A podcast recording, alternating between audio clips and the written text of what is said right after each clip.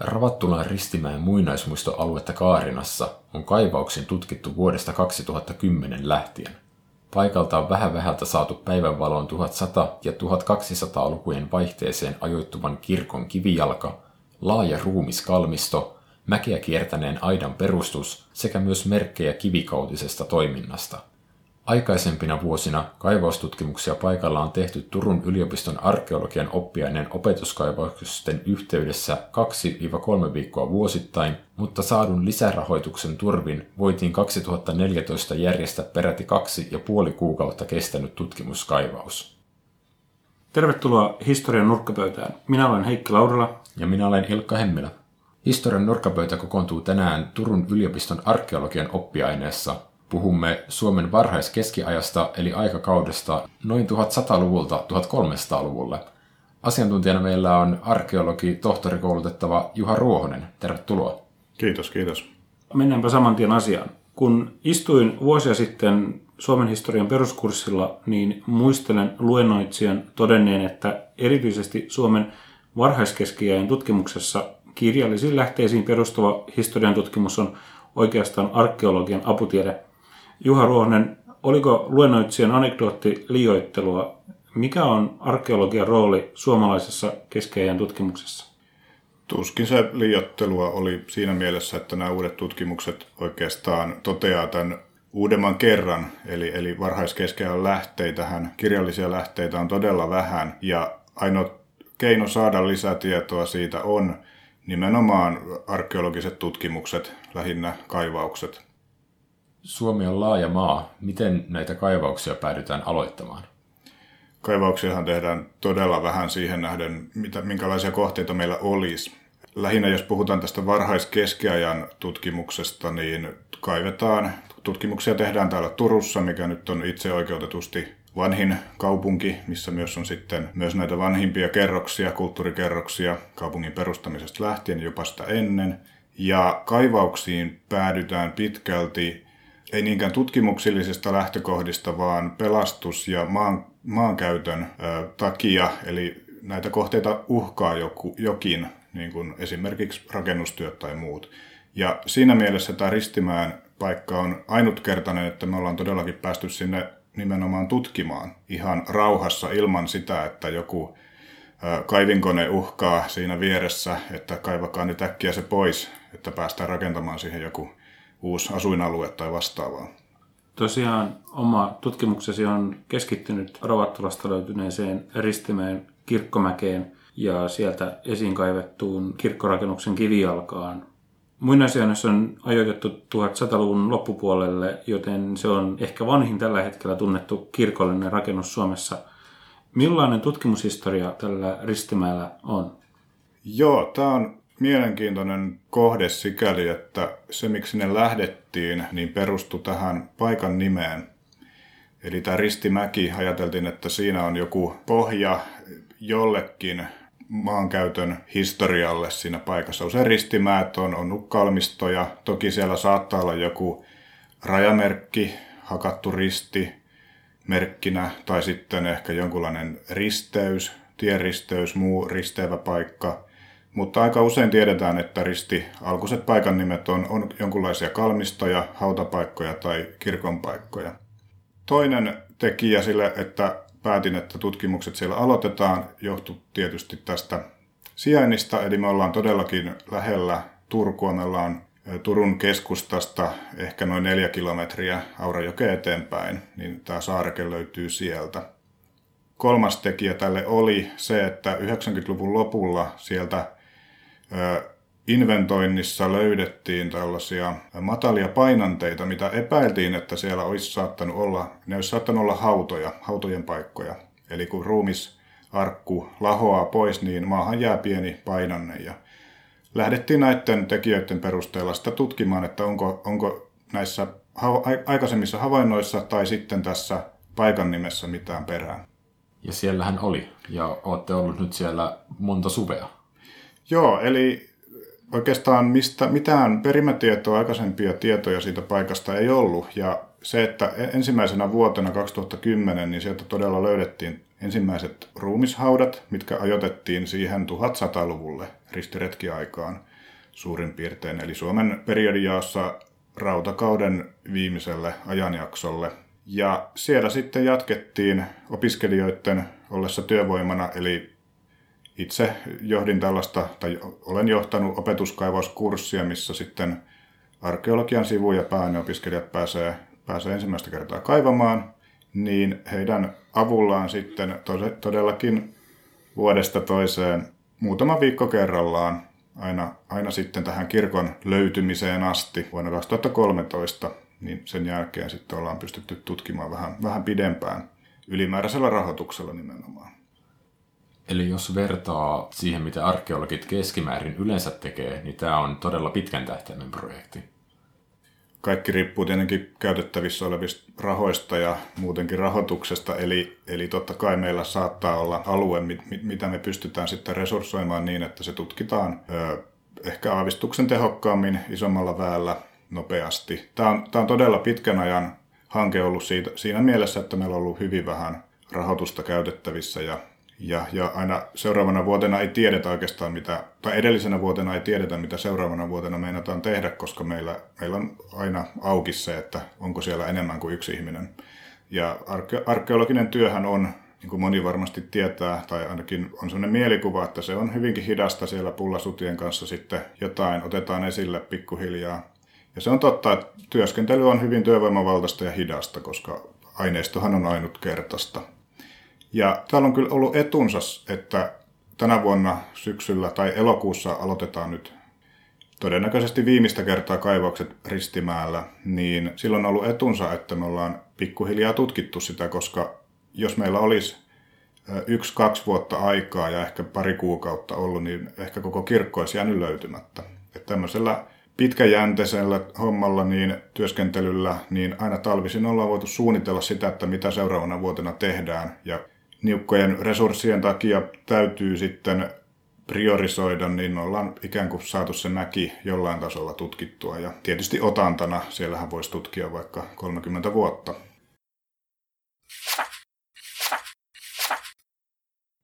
Millainen se Ristimäen kirkko sitten oli ja mistä te sen tunnistitte tämän kivialan, että se on juurikin kirkko? Öö, kirkkorakennus oli siitä mielenkiintoinen havainto, kun se ensimmäistä kertaa saatiin kiviä esille, että Suomesta ei vastaavia kirkollisia rakennuksia ole löytynyt, jolloin meillä ei ollut aavistustakaan siitä, että kyseessä olisi kirkon kivijalka.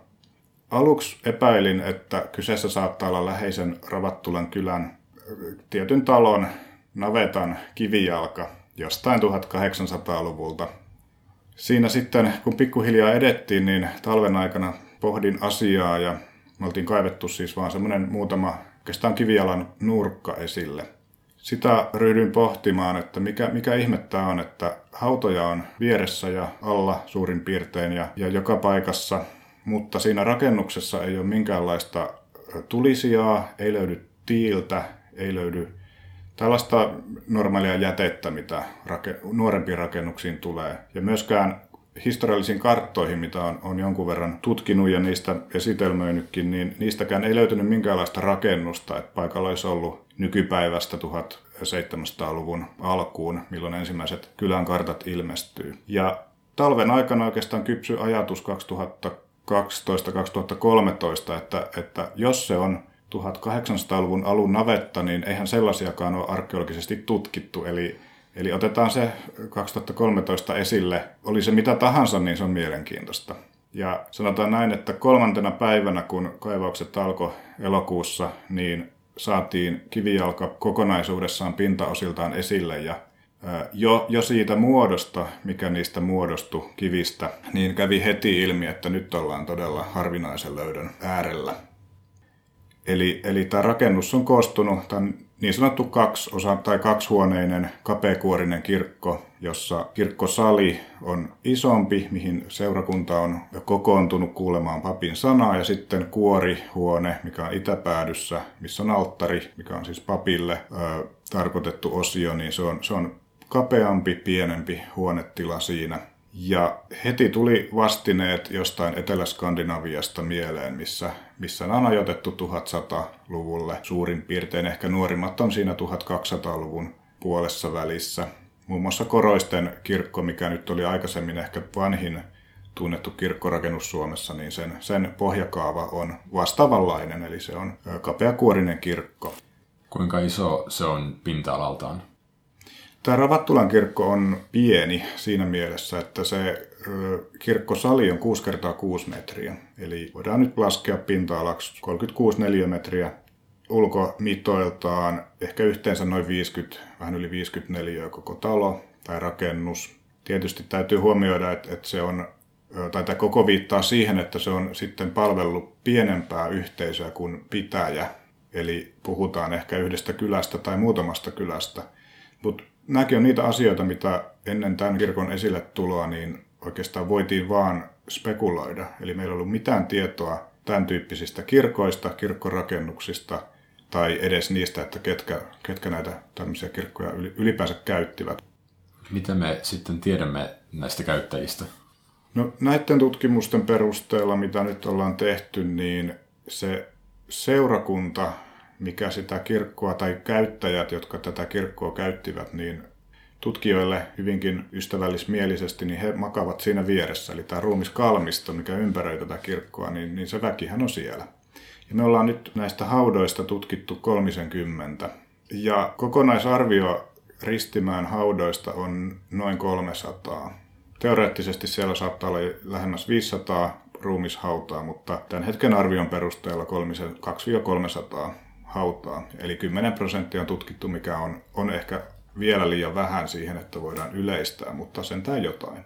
Ja siellä on miehiä, naisia, lapsia, kaikkia haudattu, eli koko se yhteisö on haudannut sinne väkensä. Ja voidaan hyvinkin miettiä sitä tai ajatella, että ne 300 vainajaa siellä. Me tiedetään suurin piirtein sen kirkon käyttöaika. Toki siihen on tulossa tarkentavia tietoja, kunhan nämä analyysit valmistuu. Tutkimus etenee hitaasti, mutta varmasti.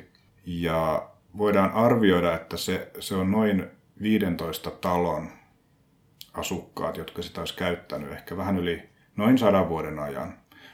Kalmisto on vähän vanhempi kuin kirkko. Eli kirkko rakennetaan ö, käytössä olleen ruumiskalmiston päälle jossain vaiheessa.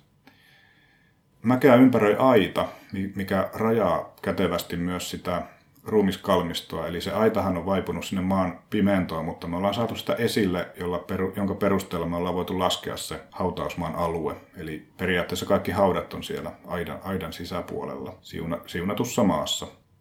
Niin, tämä yhteisön koko, mihin tässä nyt, mitä tässä olin kertomassa jo al- alkuun, niin noin 15 taloa ja tämmöinen rautakauden lopun tai keskiajan alun tai keskiajan kylän rakenne, niin voidaan ajatella, että siellä on kolmesta kahdeksaan taloa. Ja tätä kirkkoa olisi käyttänyt ehkä kolme myöhempää historiallista kylää. Eli toisin sanoen se, että meillä on tuolta ajalta kirkko, niin se jo pelkkä kirkon olemassaolo kertoo siitä yhteisöstä, mikä siellä on elänyt ja toiminut. Se kertoo jo monellakin tavalla. Ja sitten jos, jos voidaan tarkastella eri aspekteja, eli tietysti kristillistymistä ja kristillistä järjestäytymistä, haudoissahan ilmenee se, että mitä, on, mitä hautoihin on asetettu, niin se periaatteessa ilmentää sitä sen ajan yhteisöä ja mitä on haluttu vainajille antaa mukaan. Kertoo tietenkin vainajien arvostuksesta, mutta, myös sitä yhteisöstä. Ja tämä, tämä kirkkolöytö tutkimuksineen avaa monella tavalla tällaista täysin pimennossa ollutta Suomen varhaista keskiaikaa, mihin me ei, ei, ei, ei mitenkään muuten päästäiskään. Mitä se ylipäänsä kertoo tuollainen kirkkolöytö kristinuskon asemasta Suomessa tuolloin? Ää, varhaisimmat kristinuskoon viittaavat hautalöydöthän taitaa Suomessa olla 900- ja 1000-luvuilta. Mutta mikä on pohjavaatimuksena sille, että tällainen kirkko rakennetaan? Kristilliset haudat tulee Suomen aineistossa siinä 1000-luvun molemmin puolin, vähän riippuen alueesta, missä ollaan, ja sisämaassa sitten 1400-luvulla ehkä vasta. Ja täällä on ollut ainakin jollain tavalla kristittyä, koska se näkyy hautaustavoissa. Eli on haudattu polttamatta maakuoppiin itä-länsisuunnassa. Yksi kriteeri on myös se, että ei ole asetettu vainajille enää mukaan tarvikkeita, tavaroita, No, Ristimäellä on haudattu puvuissa, se on ollut ihan sääntö, sääntö että on haudattu juhlapuvuissa ja pienesineistöä saattaa olla mukana. Ja oikeastaan tämä kirkko on piste iin päällä tässä kehityksessä, eli, eli ihmiset on ollut kristittyjä jo pitkään tai ainakin omaksunut sitten osittain kristilliset tavat, koska se heijastuu hautausmaissa, mutta se, että sinne paikalle rakennetaan kirkko ja koko mäki ympäröidään sitten aidalla, niin se on ikään kuin tämän kehityksen tämmöinen kulminaatio siihen, että nyt, ollaan, nyt puhutaan ihan taatusti, ihan varmasti täysin kristityistä ja kun on kirkollinen kulttirakennus, niin voidaan toki sanoa, että siellä on myös pidetty sitten kirkollisia menoja, mistä meillä ei aikaisemmin välttämättä ole suoria tietoja. Tokihan niitä on ihan taatusti ollut. Suomihan oli lähetysaluetta jo, jo sitten 1000-1100-luvulla. Eli ihan taatusti, taatusti tällaisia tietynlaisia kulttipaikkoja on ollut, mutta se, että konkreettiset todisteet niistä on puuttunut, vaikka esimerkiksi tämmöistä ristimään tyyppistä kirkkoa, niin on jo 1800-luvun lopulta asti oletettu, että niitä pitäisi Suomessa olla. Eli niitä voi olla rannikkoseudun metsät täynnä vastaavia tai vielä vanhempiakin? Joo, ihan taatusti on samana, samanikäisiä, löytyy. Ja jos me lähdettäisiin nyt hakemalla hakemaan, niin, niin se, että niitä on tosiaan haettu se sata vuotta, niin löytyykö sitten seuraava vuoden päästä vai 2116, niin on, on oma juttunsa. Mutta periaatteessa, jos, jos vaan tutkijat päästettäisiin vapaaksi, niin tämmöisiä saattaisi tulla.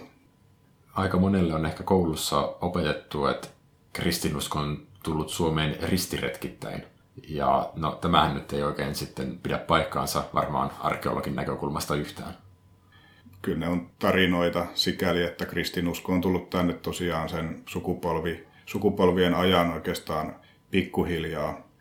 Totta kai voidaan puhua, että on jonkunlaista synkretismia ollut, että muinaisuskomukset ja kristinusko on ikään kuin ollut samanaikaisesti yhteisössä mukana tavoissa ja muissa, mutta se, että jos, jos tämmöisiä ristiretkiä tapahtuu, niin ne on selvästi tietysti kirjoitettu myöhemmin ja ne kertoo ehkä jostain tällaisesta hallinnollisesta, ehkä enemmän, enemmän tällaisesta niin kuin virallisesta retkestä sitten, jolloin, jolloin niin kuin aikaisempi tilanne ikään kuin virallistetaan sitten tiettyjen toimijoiden puolesta. Eli arkeologinen aineisto näyttää sen, että tämä varsinaisia ristiretkiä siinä mielessä, kun moni ehkä kuvittelee, niin, niin tota, niitä ei, ei, ei välttämättä ainakaan tänne Lounais-Suomeen missään nimessä tapahtunut. Eli kyseessä oli pitkällisempi prosessi? Nimenomaan, jopa 200 vuotta tai ylikin kestänyt ajanjakso.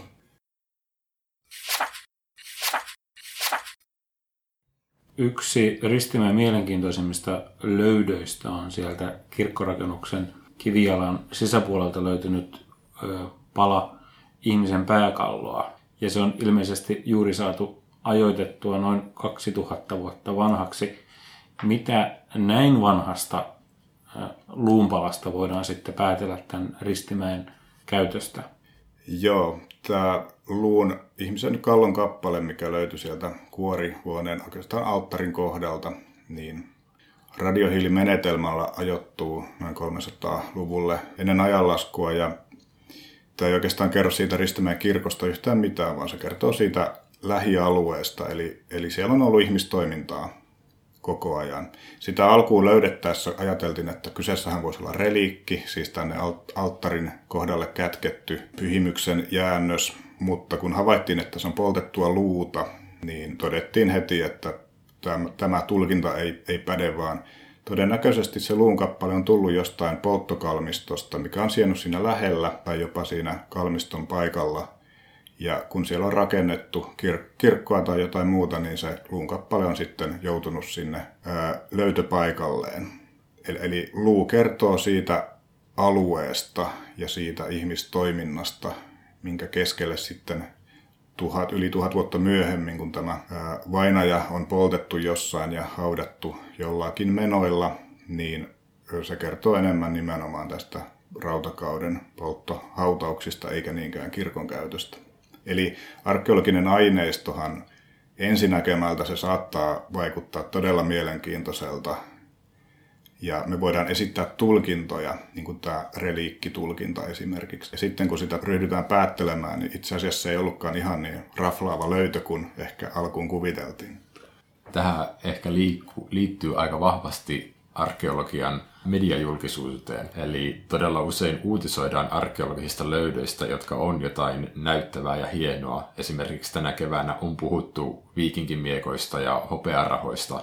Millainen on mielestäsi arkeologian mediajulkisuus? Onko se hieman liian raflaava? Se on, on sitä nimenomaan siinä mielessä, että nyt nykyisin metallin ilmaisin harrastus ja tämmöiset hienot jalometallilöydöt, niin ne äkkiä päätyy päätyy etusivuille. Samaten just nämä miekkalöydöt ja muut, niin niitä, niistä saadaan lukea. Aika pitkälti luulen, että aina on ollut kyse siitä, että kaivaukset ja tutkimus tapahtuu kesällä ja kesällä ei ole uutisoitavaa, niin nämä kaivauslöydöt on, on ihan etusivun juttuja siinäkin mielessä.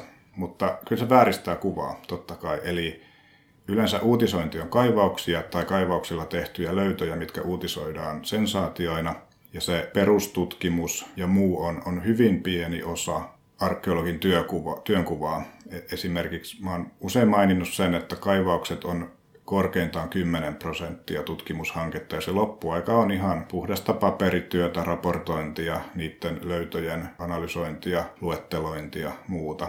Eli sanotaan näin, että joskus, joskus menee vähän yli lehtijutut, mutta tietysti se, että yleisön kanssa täytyy tulla toimeen ja yleisö on, on tietysti se, joille, jotka on, on hyvin kiinnostuneita. Et arkeologiasta ja esihistoriasta ja miksei nyt varhaishistoriastakin, niin kyllä suuri yleisö on, on äärettömän kiinnostunut ja tietysti me, tai eri tutkijat, en nyt sano me, niin halutaan antaa myös ehkä sitä, mitä, mitä yleisö haluaa. Arkeologin työ on joka tapauksessa pitkäjänteinen prosessi. Nimenomaan, eli, eli tämä julkisuuskuva ja joskus ihmisten olettamukset, niin ne on, on jonkun verran vääristynyt siitä, että tällaisia Indiana Jones-tyyppejä ei, ei kyllä ole, tai, tai jos on, niin, niin ei, ei meidän alalla. Eli esimerkkinä nyt Ristimään hanke, me ollaan seitsemättä vuotta kaivamassa ja siellä riittäisi useiden kymmenien vuosien ajaksi tutkimista ja vieläkään me ei tiedetä kaikkea, eli jokainen uusi kaivauskesä esimerkiksi niin saattaa tuoda aivan uutta tietoa myös siitä paikasta, mikä me luultiin, että jo tunnetaan. Mainitsit nämä jalometallin etsijät, jotka ovat löytäneet lukuisia uusia kohteita tänäkin vuonna. Millainen tämä ammattiarkeologian ja harrastajien tai metallin etsijöiden piippareiden suhde sitten todellisuudessa on? Harrastajista on hyvin paljon hyötyä, jos, jos yhteistyökuvio syntyy ja jos, jos saadaan henkilökohtaisia kontakteja. Aarteen metsästäjät ja etsijät on sitten oma ryhmänsä, eli he ei edes halua minkäänlaista yhteistyökuviota, vaan periaatteessa käyvät ehkä ryöstelemässä tunnetuilla paikoilla tai ainakin lähellä. Mutta parhaimmassa tapauksessa tuolla Ravattulankin ympäristössä niin ollaan järjestetty yhteistyössä harrastajayhdistyksen kanssa tällaista miinaharavointia siellä pelloilla todella hyvin tuloksin. Heillä on väkeä, resursseja, siis laittaa ihmisiä pellolle samaan aikaan käymään läpi. Mitä useampi silmäpari tai laite maastossa on samaan aikaan, niin sitä paremmat tulokset. Eli ilmiöstä ei päästä millään tavalla eroon, koska se on sementoitunut nykyiseen yhteiskuntaan. Syksyllä alkaa uusi TV-sarja, mikä kertoo kotimaisista metallin ilmaisin harrastajista ja muuta, niin, niin ilmiöhän täytyy hyväksyä ja heidän kanssa tulee sitten tehdä niin hyvää työtä kuin mahdollista.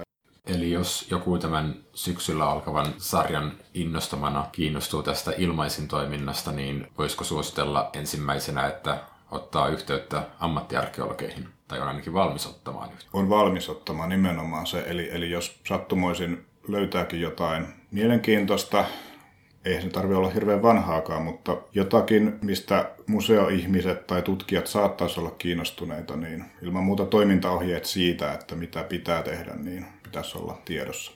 Sehän taitaa olla itse löytöjen puolesta myös hyvä, että siinä kohtaa kun se löydetään, niin siinä ruvetaan asianmukaisiin toimenpiteisiin. Mikäli on oikein ymmärtänyt, niin ne esineet, mitkä maaperään päätyy, niin säilyy siellä hapettomassa tilassa kohtuu hyvin. Mutta sitten kun ne kaivetaan esille, niin ne alkaa reagoida muiden elementtien kanssa ja no, lahota käsiin.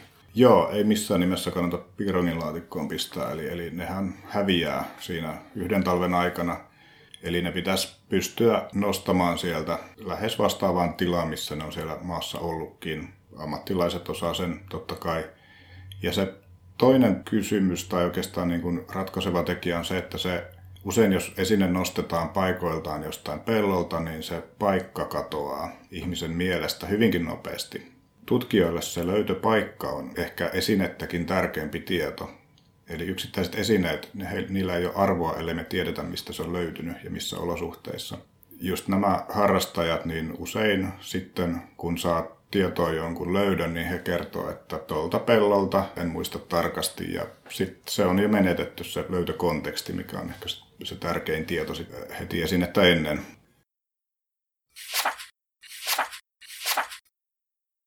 Kuinka paljon Ristimäellä on vielä tutkittavaa ja mihin siinä tai mihin siellä tänä vuonna keskitytään?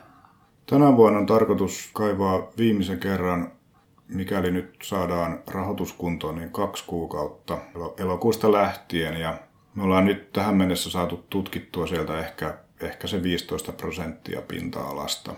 Siellähän voisi olla mitä vaan, mutta tänä vuonna tarkoitus on keskittyä mäkeä ympäröivän aidan tutkimiseen. Aidassahan on ollut portteja, mitä myöten on kuljettu sinne kirkolle ja hautausmaalle, eli pyritään löytämään porttien paikkoja, mikäli ne vaan on, on havaittavissa. Toinen kysymys on sitten oikeastaan tämä hautausmaa, kalmisto, ne haudat, se yhteisö, mikä sitä kirkkoa käytti. Eli nämä hautaukset osoittautui viime vuonna paljon paljon ennakko-odotuksia mielenkiintoisimmiksi ja niitä olisi tarkoitus tutkia sitten niin paljon kuin vaan ajassa, siinä ajassa ehditään. Eli muutamia, puhutaan nyt ehkä parista kymmenestä maksimissaan. Ja siellä saattaa olla kellotapulin pohja tai jonkunlaisen kellotelineen pohja, mitä tunnetaan samanaikaiselta kalmistolta Liedon ristinpellosta. Huomioikaa tässäkin tämä risti, alkuinen nimi. Eli jos, jos vasta 70 tai anteeksi 85 prosenttia pinta-alasta on tutkimatta, niin periaatteessa se Ristimäen mäenkumpare saattaa kätkeä vielä vaikka mitä. Meillä on kyllä sitten ideana tietysti konkreettisten kaivausten jälkeen toteuttaa siellä paikan päällä tällainen yleisölle ystävällinen toimenpide, kuten opastaulut, ja kyltitys ja sitten polkujen merkitseminen. Eli koska siellä on niin paljon vielä tutkittavaa, niin toivotaan, että kävijät, joita esimerkiksi viime vuonna oli 4000 siellä pienellä peltosaarekkeella hyvin hankalasti löydettävissä, niin, niin toivotaan, että he käy siellä käyttää näitä kylttejä ja polkuja ja sitten tämä toinen aspekti tälle on, eli, eli tutkimus päätyy julkaisemiseen. Ja tarkoitus on julkaista sitten sekä kansainvälisillä kielillä että kotimaisilla kielillä ja tietysti myös tutkijoille ja populaaristi, eli yleisölle tehdä tällaiset teokset. Toiveessa on, että ehkä sitten kun koittaa tutkimusalalle hyvä, hyvä kausi ja muuta, niin ehkä, ehkä päästään taas uusin tutkimuskysymyksin tutkimaan sitä loppua 85 prosenttia siellä. Tästä voisi päätellä, että rahoituksen saatavuus ohjaa sitä, että kuinka paljon arkeologista tutkimusta voidaan tehdä. Mehän tiedettäisiin hyvin paljon enemmän Suomen menneisyydestä, jos meillä olisi mahdollisuus sitä tutkia. Ja tällä hetkellä tuota Ristimäen kaivauksia on rahoitettu yksityislahjoitusten turvin. Onko tällaiset yksityislahjoitukset, mitä luulet, lisäävätkö ne merkitystään tulevaisuudessa? Tämä on pilottihanke oikeastaan siinä mielessä, että aikaisemmin tutkimuksia on rahoitettu yleensä suurten säätiöiden apurahoilla, mutta niin kuin tiedetään, niin hakijoiden määrä kasvaa, kun taas jaettavan rahan määrä laskee, eli, eli suhteessa on vaikeampaa saada tutkimusrahoitusta. Ja Ristimäellä ollaan nyt kokeiltu sitä aiheesta kiinnostuneen yleisön voimaa siinä mielessä, että meillä on, on perustettu kannatusyhdistys ja meillä on aktiivinen varainkeruu eri tuotteiden kautta ja lisäksi rahankeruu luvan kautta. Ja mä luulen, että tämä yleisörahoitus tai tällainen, miksi tämä nyt voisi kutsua, ja lahjoitukset kyllä, niin se tulee monellakin humanistisella alalla niin kasvattaa sitten merkitystään. Eli kun tämä julkinen rahoitus, yliopistojen rahoituksesta en nyt puhu tässä mitään, säätiöiden rahoituksen merkitys laskee, sehän on jo nyt ehkä lottoamiseen verrattavissa oleva rahoitusmuoto, niin, niin kyllä tämä joukkorahoituksen voima tulee kasvamaan alalla kuin alalla. Se on sääli, koska tämän perusteella tosiaan kuulostaa siltä, että arkeologia vaatii pitkään tätä tutkimusta, että sieltä saadaan ulos julkaisua paitsi muille tutkijoille, niin myös laajalle yleisölle. Yleensä hankkeet on, sanotaan näin, että kolme vuotta alkaa olla minimiä. Jos taas tutkitaan jo kerran kaivettua, eli arkistoaineistoa, niin silloinhan prosessi on paljon lyhyempi. Mutta jos lähdetään tutkimaan uut, täysin uutta aluetta, niin silloin siitä ensimmäisestä lapion pistosta siihen, että meillä on kovakantinen kirja käsissä, niin, niin hyvinkin viisi, viisi vuotta. Ristimän tapauksessa nyt on seitsemäs vuosi menossa tänä vuonna, niin toivotaan, että se kirja olisi käsissä sitten, ei olla liian optimistisia, sanotaan 2020. Eli kuulostaa siltä, että Ristimäellä on vielä paljon tehtävää, mutta me omalta osaltamme lopetamme tähän. Kiitoksia oikein paljon vierailusta Turun yliopiston tohtorikoulutettava Juha Ruohonen. Kiitos. Kiinnostuneet kuuntelijat voivat käydä seuraamassa tutkimusprojektia osoitteessa www.ravattula.fi. Tämä oli Historian nurkkapöydän kevätkauden viimeinen jakso. Palaamme historian äärelle jälleen syksyllä. Kiitos kaikille kuuntelijoille. Otamme mielellämme vastaan palautetta tähän astisista jaksoista. Voitte käydä esimerkiksi kommentoimassa jaksojamme Historian nurkkapöydän Facebook-sivuilla. Hyvää kesää kaikille!